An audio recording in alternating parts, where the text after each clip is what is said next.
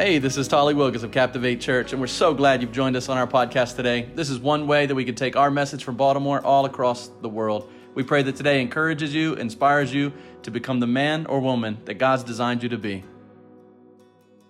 You know, I think about what it means for me to follow the way of Jesus on earth and how much of my time as a Christian person, someone who would identify as uh, a person who follows the way of Jesus, uh, really the question that everything boils down to for me is what does it really mean for me to follow the way of Jesus on earth? Now, that might be a different question for some of you, but for me, one of the things that I've recognized in my life is I've had this point of awareness of how I understand what it means to follow Jesus matters for my life after I die, right? Like, I know why it's important to know where you stand with God when you die. Like, there's so much in our culture, in our church, in our life, whether you go to church or not, the conversation about what it means to have good standing with God after you die is very clear, right? Whether you know church or you've been in church or you're new to church or you never go to church, people know the terms heaven and hell, and these things have eternal implications for later on. But I don't know about you, but some of us might be in the similar space that I've been in my life where I'm asking the question well, does it matter to follow Jesus now? Like, does knowing Jesus on earth actually affect the way that I live, the way that I experience life, the way that I love my family, the way that I love my neighbors, the way that I experience what it means to be a part of the world? Like, is knowing Jesus a factor in my everyday life? And the reason that's an important question is every one of us is here today for a different reason. Some of us have been a part of church for a long time. Maybe you grew up in a church, you know more about the Bible than I could ever even know. Some of us have been a part of serving and giving with our lives for a long time in the church context, and we think about those things and how important it's been in our lives. But some of us who have those stories still may ask the question, I'm not really sure, but what does this really mean for my life? Because even though I've been doing all those things, I still feel dry and tired. I feel like there's a routine connected to me coming to church. I know it's important to be around God and the things talking about God, but what that actually means for my life may not be something that I'm expressively experiencing. Now, maybe somebody's here today and this is your first time ever being in a church, and you're going, Man, I know I need hope. I need direction in my life. I know my life could probably be defined by a lot of decisions that I've made, things that I've done that really need to probably turn in a different direction. I need some sort of hope. And you've come today just seeking the desire that this hope would come from this man named Jesus that people have been talking about. And the thing that I would say to every single person in this room is whether we come from the first scenario where we know all about church, been a part of church, know church culture up and down, or we've never stepped foot inside of a church. The thing that every single one of us needs is exactly the same. It is Jesus. So, whether you're dry and tired or you're new to this conversation, whether you know the Bible backwards and forwards or you've never read the Bible one time, the resolution for the things that we long for in our life is rooted and founded in Jesus. There's a quote by a man named Thomas Foxcroft, and he says that Christ is the grand subject which the ministers of the gospel should mainly insist upon in their preaching. So basically, what he's saying is if you're going to open the word with some folks, if Jesus isn't the point, we're missing the point.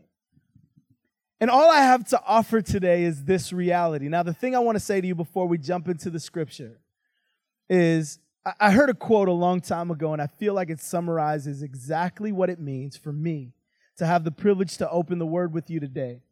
It's that I'm just a beggar trying to show other beggars where the bread is. There's nothing different about me than you, or vice versa. I'm just a beggar trying to show other beggars where the bread is. The thing that's true about me this morning is I'm hungry and thirsty just like you, but I have a bead on where we can find some food, all right? So that's why we're opening the word together, and I believe that God wants to encourage whether we're new to church, never been to church, or been in church for a long time. I think He wants to speak to us through what we're going to read today in Luke chapter 15. And in Luke 15, what we see is Jesus having a conversation with some folks who are identified as religious people. Now, what this means in this culture at this time is the people who are the administrators, the one who look over the culture and the, the society and they determine who is good and who is wrong, who is bad and who is right. Like these people have governance over this. It's the Pharisees and the scribes, is what you see in, in Luke chapter 15, verse 1. It's a group of people who are the religious leaders of the day. Now, the religious leaders of the day are watching this man named Jesus because Jesus has come to preach a message, it says in Matthew chapter 4, which is the gospel of the kingdom. Jesus has come to earth and he is preaching this message that there is a kingdom that transcends the kingdom that they know to be true on earth at the time. So these religious people are listening with sharp ears because they want to know what is this dude saying that is in opposition to the way that we live right now. Now, in the day, these religious people were very stuck on the idea of following the rules and the law to determine your righteousness. You were a good person if you, on the outward uh, focus of your life, could live according to the things that you knew to be right and good. And your ability to do that determined your standing in society. So you were either determined good or bad based on what these religious people were seeing. So, one of the things that these religious people had a disdain for was the sinner people who were just rolling around the city doing their own thing, thinking that they could find freedom in their own life. So the religious people would see these people who had reputations the sinners, and there's another group in there called the tax collectors. And the reason those people are always lumped together with sinners is tax collectors were known as taking advantage of their own people. They would go and prey on the people and they would seek their own gain out of these transactions and they would be disrespecting their own brothers and sister so, so that they could grow their own financial profile, right? And so the sinners and the tax collectors had these absolute reputations that every person knew. The religious people understood who they were. And what we see in Luke chapter 15 is Jesus in the middle of the city, and the sinners and the tax collectors were flocking to Jesus. So, right here, the religious people are saying, wait a minute, something's going on here. This dude who has come to preach this message, who's doing all these amazing things, miracles and healing the sick and doing all these incredible works, right? He is now surrounded by the people who are the sinners, the ones with the worst reputations, the ones who have no right to be near anything that is good. And the religious people see Jesus interacting with these people, and it says that he sits with them and he eats with them. And it's like, what in the world are you doing? If you're really this religious man, you're really this leader that you're coming off as, you would not associate with these people. So it says that they were grumbling and Luke 15, verse 1. It says that the tax collectors and the sinners were all drawing near to him, and the Pharisees and the scribes grumbled, saying, This man receives sinners and eats with them. So, what we see here is two distinct groups of people who will be subject to the message that Jesus is about to share with them. You have the religious people, the people who have determined according to their own work, their own understanding, that they are good. And they have the ability to judge other people because of how good they are according to their following the rules. Then there's another group of people who are hearing this message who are now a part of that sinner and tax collector group. They're all feeling like, who am I to ever have a place at the table of someone who would call themselves Savior? They're all listening, going, I hope that there is hope for me. I know what kind of life that I've lived. And the fact that there is a guy who is going around talking about hope and salvation, I want to know if that's true for me. So you got two groups of people. And in Luke 15, you see three stories that are told. Many of you are probably familiar with some of these stories. The first one is a parable about lost sheep, right? The second one is a parable about a lost coin. And then the third one is a parable about a lost son, right? Now, we all have heard the name of this parable many times. It's usually identified as the story of the prodigal son, right? You guys have heard this?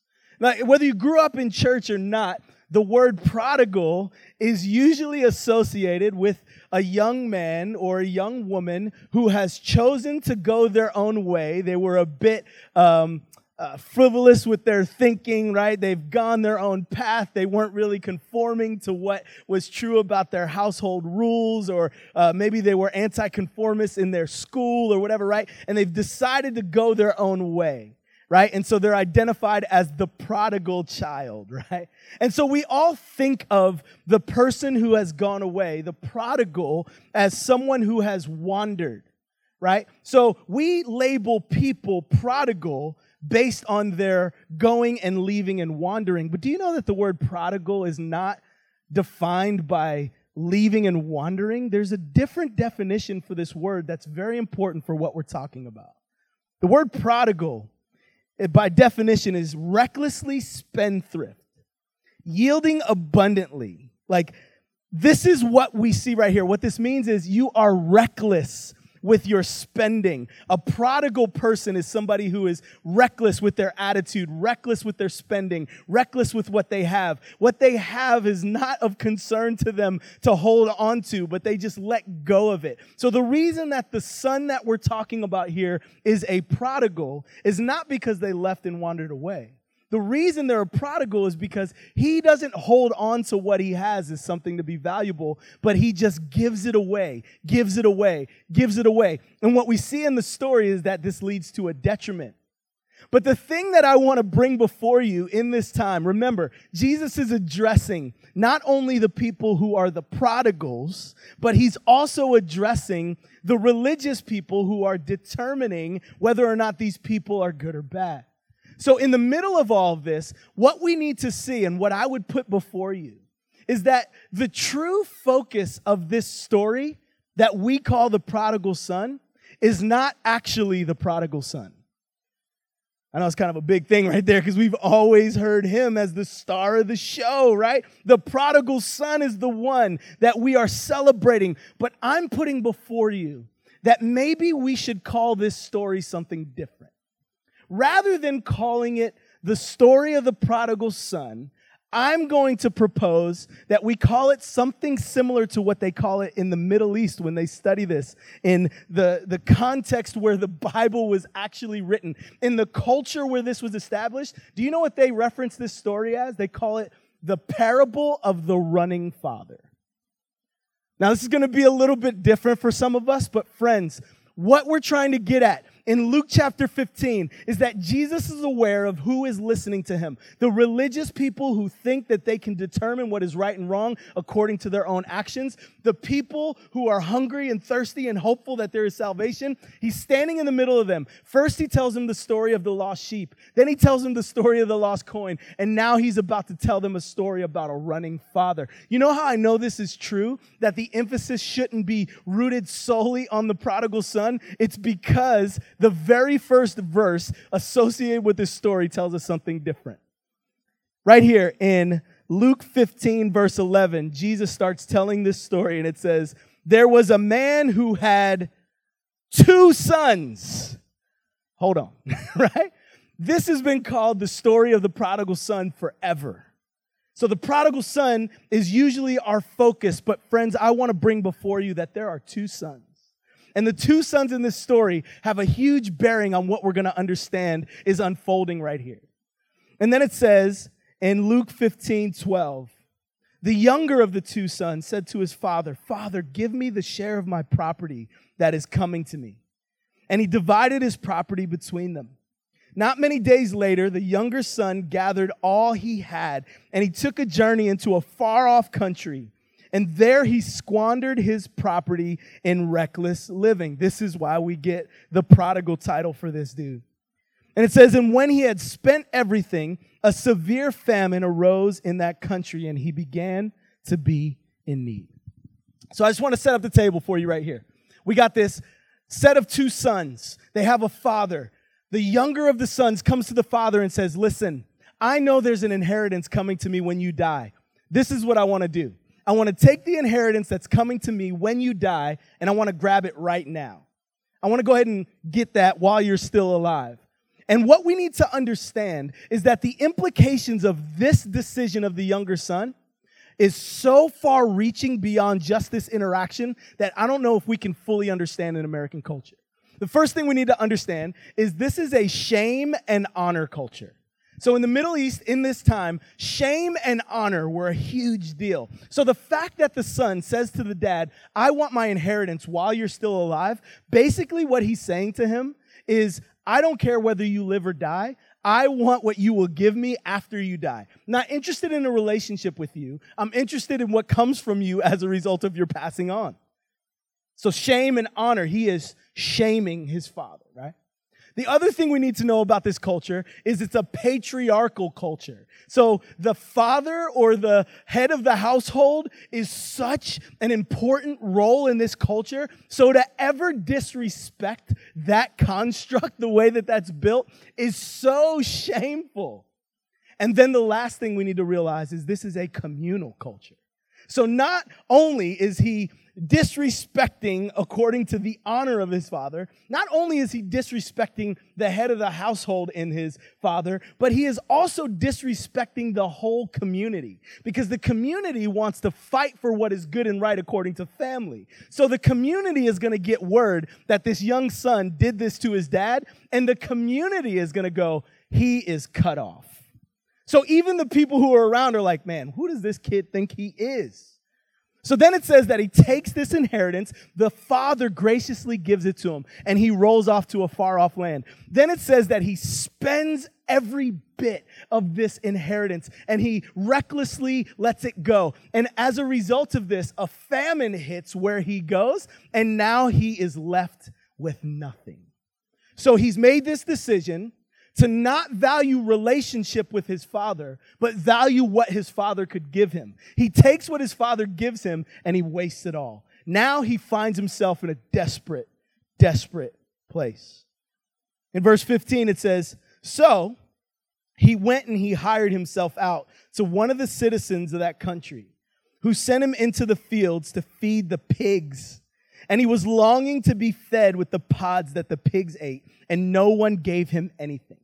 So this dude is so desperate that he goes and gets a job with people that he doesn't know, and his job is to feed the pigs. Now remember, he's coming from a house where he had everything that he needed. Every bit of his provision was taken care of. He decided that wasn't enough for him. He wanted to go do things his own way. Now he squanders everything, ends up in this job where he's feeding pigs. And the verse goes on to say, as he's feeding the pigs, he's throwing them food and he's looking at the food that he's feeding the pigs and he's going, I wish I had the food that these pigs are eating. You talk about a picture of falling all the way from grace. This dude is at the bottom, right? He is absolutely desperate, realizes he's hungry, he's far from home, he's feeding pigs, and he's going, What in the world is happening? Then check this out in verse 17. But when he came to himself, now, right here, I need to pause for a second because this right here, that line right there, is why we usually focus on the prodigal son. Because this line right here is going to be the thing that we usually encourage other people with, we're encouraged by, because it's all about the decision that the son makes. In this moment, he goes, All right, I get it. This is not the way that it's supposed to be. When he came to himself. But, friends, I want to take this idea a little bit further that maybe this story is about something else. It says, He came to himself and said, How many of my father's servants? Have more than enough bread, but I perish here with hunger. I will arise and go to my father, and I will say to him, Father, I have sinned against heaven and before you. I am no longer worthy to be called your son. So treat me as one of your hired servants. So, right here, he comes to himself. Now, this is what's interesting about this he comes to himself idea. Many of us will look at that from a 30,000 foot view and go, all right, well, this was a very spiritual moment, right? Like, this is when God and the Shekinah glory opens up the skies and the man realizes he's sinned, right? Like, he knows that this is an absolute disrespect to the honor. But I'm not exactly sure that that's what happens here. What I think happens here is a man who is hungry that realizes what he had before is now not with him and he goes, Hey, this is dumb, man. Like, this is crazy. My father's servants are getting down better than me, and I'm over here starving. I'm coming up with a plan. How many of us have ever come up with a plan, right? Like, we're gonna dig ourselves out of this situation. So it says that the son comes up with a plan. And his plan has three points. Everybody say three. this is really important. You need to know that there are three. Everybody say three. Come on. The three right here is so important for us to remember. I know that's random, but you need to lock in on three because leaving here, all I need you to remember is that his plan had three points, okay? His first point in his plan was I'm going to stand up and I'm going to say to my father, I've sinned against God and I've sinned against you. It's point number one. Point number two, I'm no longer worthy to be called your son, right? That's the second thing. I'm to make sure because number one, he knows that he messed up. You know you done messed up, the second part, he also knows that culturally, there is no way that he can positionally get back in the house to be a son. Because remember, the shame and honor culture of what he has done has now cut him off from the opportunity to be a part of this family. So he's not trying to be falsely humble. I'm no longer worthy to be called. No, he's acknowledging what is actually true according to the law. He's saying, hey, uh, let me go ahead and call it what it is. I'm no longer to be worthy to call, be called your son. Like, let me say it because I already know this is true. But then his resolution is point number three. So, in light of the other two things, his resolution, his fix is treat me like one of your hired servants. This is what I need you to know. The plan the Son has come up with is to work, to earn the love of the Father. To work, to earn the love of the Father. That's point number three. So now he comes up with the plan. He's starting to feel confident about this plan. You know, we all do this. We start talking ourselves, yeah, yeah, I think that'll work right there, right? And so now he gets himself up, and then in verse 20, it says, He arose and came to his father. But while he was still a long way off, his father saw him and felt compassion and ran and embraced him and he kissed him. You know, often I get asked, like, what's your favorite Bible verse? I'm telling you, nine times out of 10, this is the one. And the reason that this is the one is it shows us so clearly the intention of God for humanity and his love for us right here. So the son comes up with a plan. It says that he arose and he returned to his father. But while he was a long way off, his father sees his son and runs to him. Now, the first thing we need to take note of right here is that the father sees him from a long way off. Now, why is this an important factor? Did the father have any reason to think that his son was coming back? No.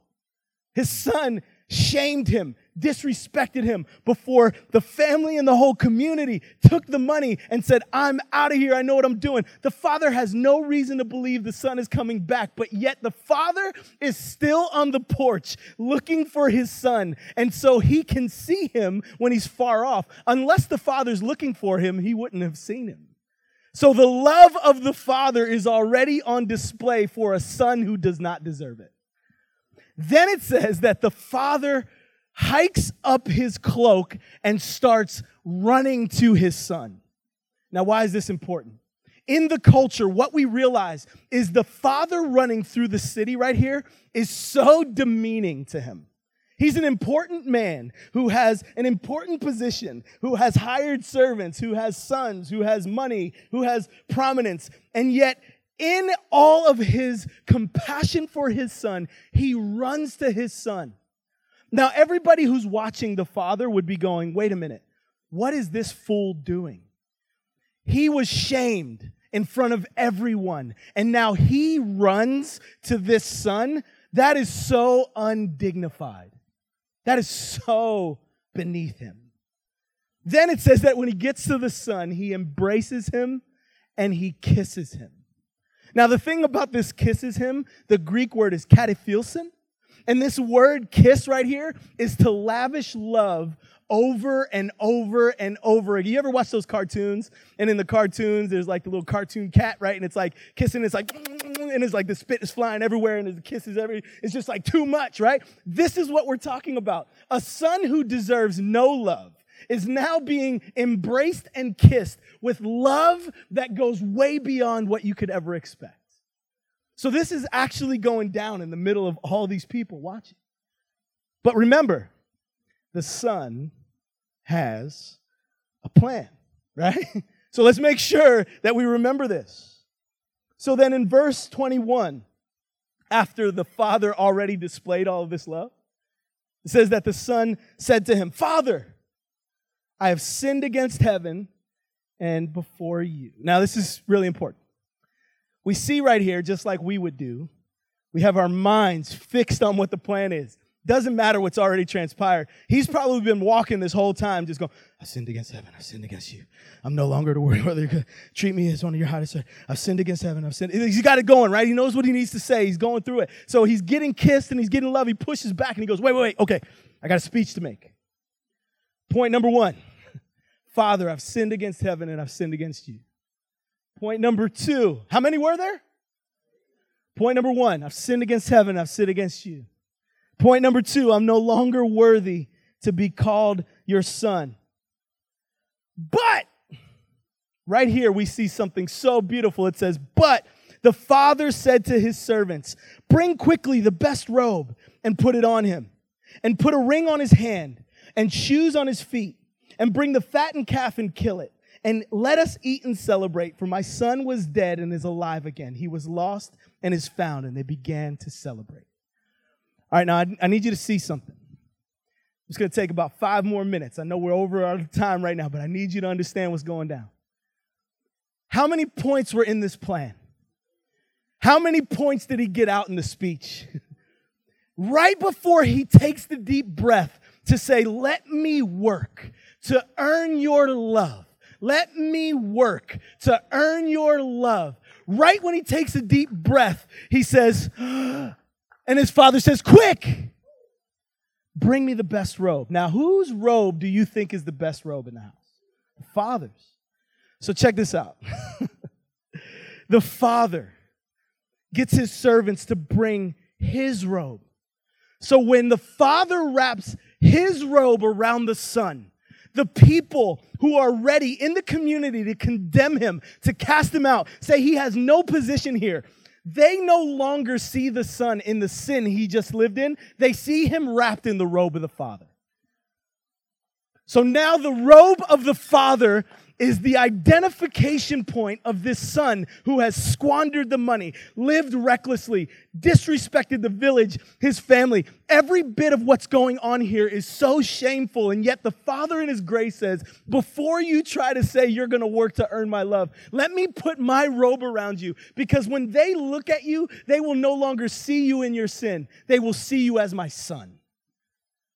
Number two, it says, put a ring on his finger if you like it, then you should have put a ring on it, right? if you don't know what the song is, don't even worry about it. I'm, I got a long way to go. You know what I'm talking about? He says, put a ring on his finger. Now, why is this significant? Well, in the day, they probably would have used a ring like what they're talking about that was a signet ring. And that signet ring would have probably had some sort of identifiable crest or notable thing about the family that would have said, uh, He's with us. So if you're going about and you're doing your transaction in the village, whatever, they don't have cash on hand. They're probably showing the ring like this is for my father's house. You know what he's saying with this? Put a ring on his finger. Even though he squandered the money, he's back in the inheritance again. So not only is he simply welcomed back as a son, he has full rights as a son again. even though he has sinned, he now has every right of a son.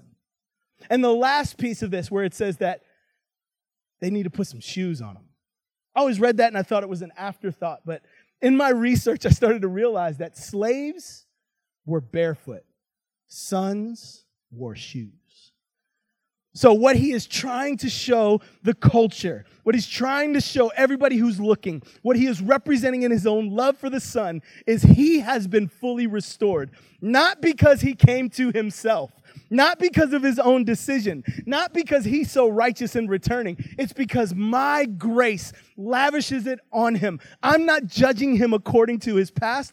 I am judging him now according to the identification of the robe around him. The righteousness of God, it says in the Bible, is clothed upon us. In Galatians, it says that when we are baptized into Christ, we put on Christ. It says in Isaiah 55 that the robe of righteousness is draped upon us. When God looks at us, he no longer sees us in our sin, he sees Jesus. And so, friends, when he's telling this story to this group of people. There are religious people on one side who are listening. There are people who are just like the prodigal son on the other side. And at the center of all of it, what he's saying is it's not about your work. It's not about what you've done. It's not about your past. It's not about how righteous you're living. It's all about the grace of the Father. I am the one that gives you the righteousness. And obviously, he's talking about himself.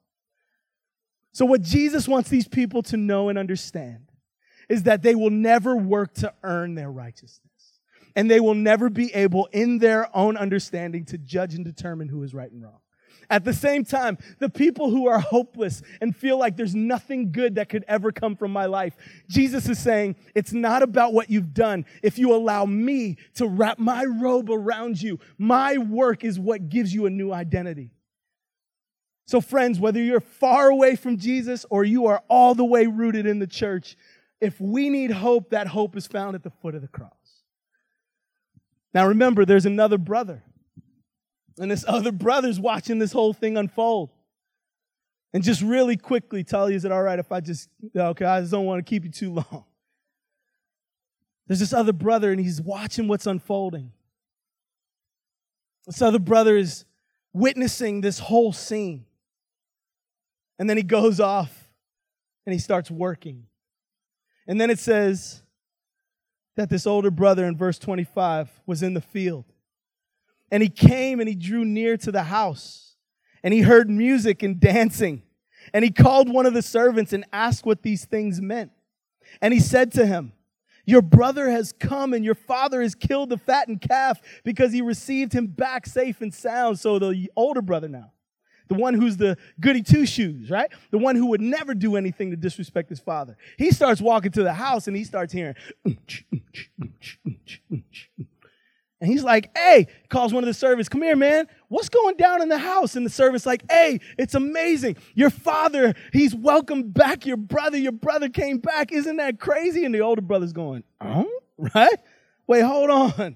Wait a minute. So he is not going in the party.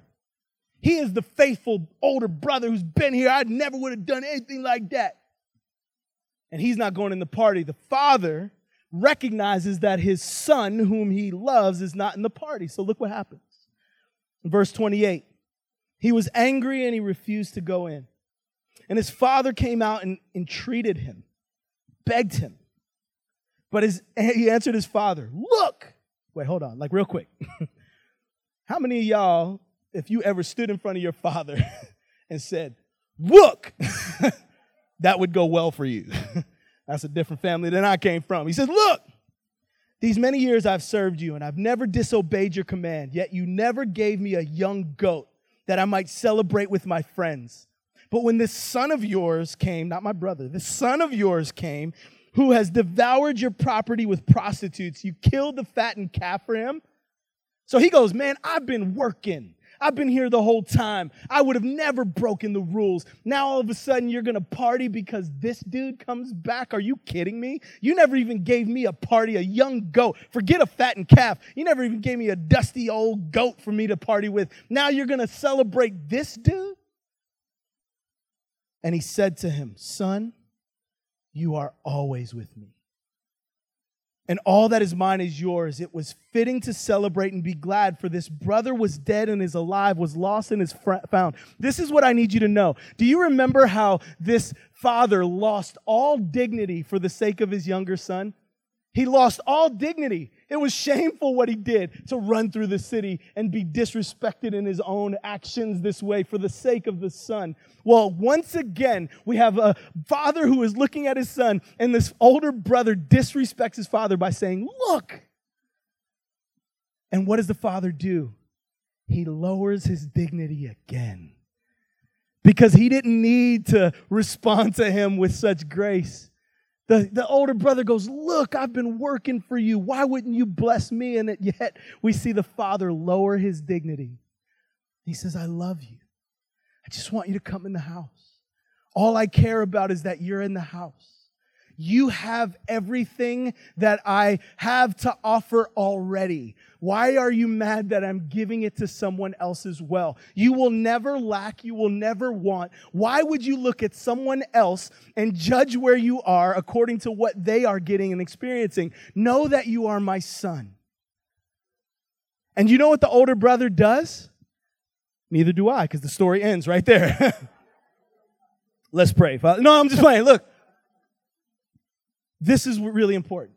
This is why I, I, I'm sorry I took the audacity to go a couple minutes over our time. But this is why it's so important, friends. There is no resolution to this story that is visible to us because he was talking to a group of people who he wanted to know how they were going to respond.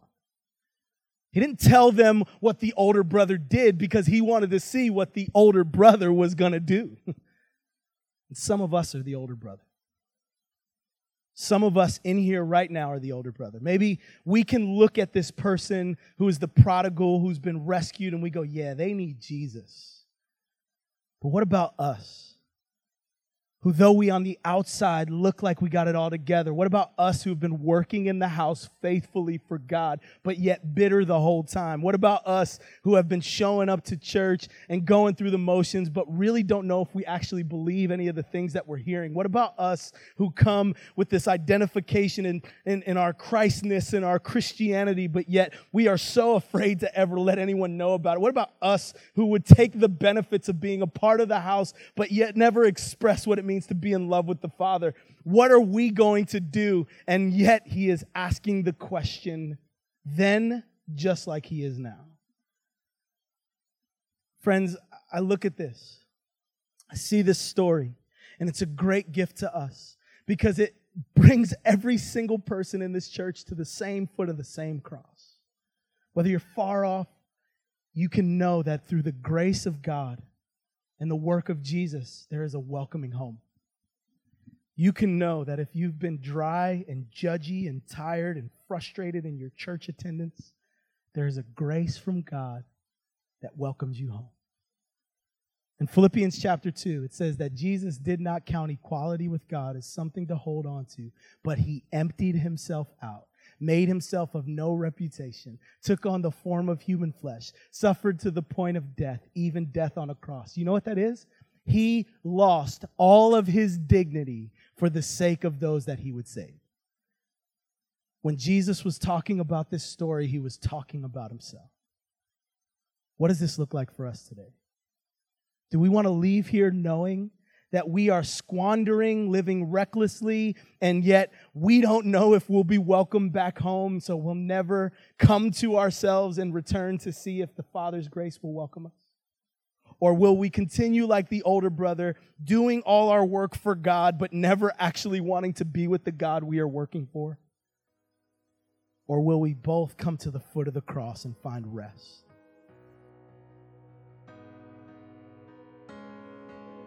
Bye.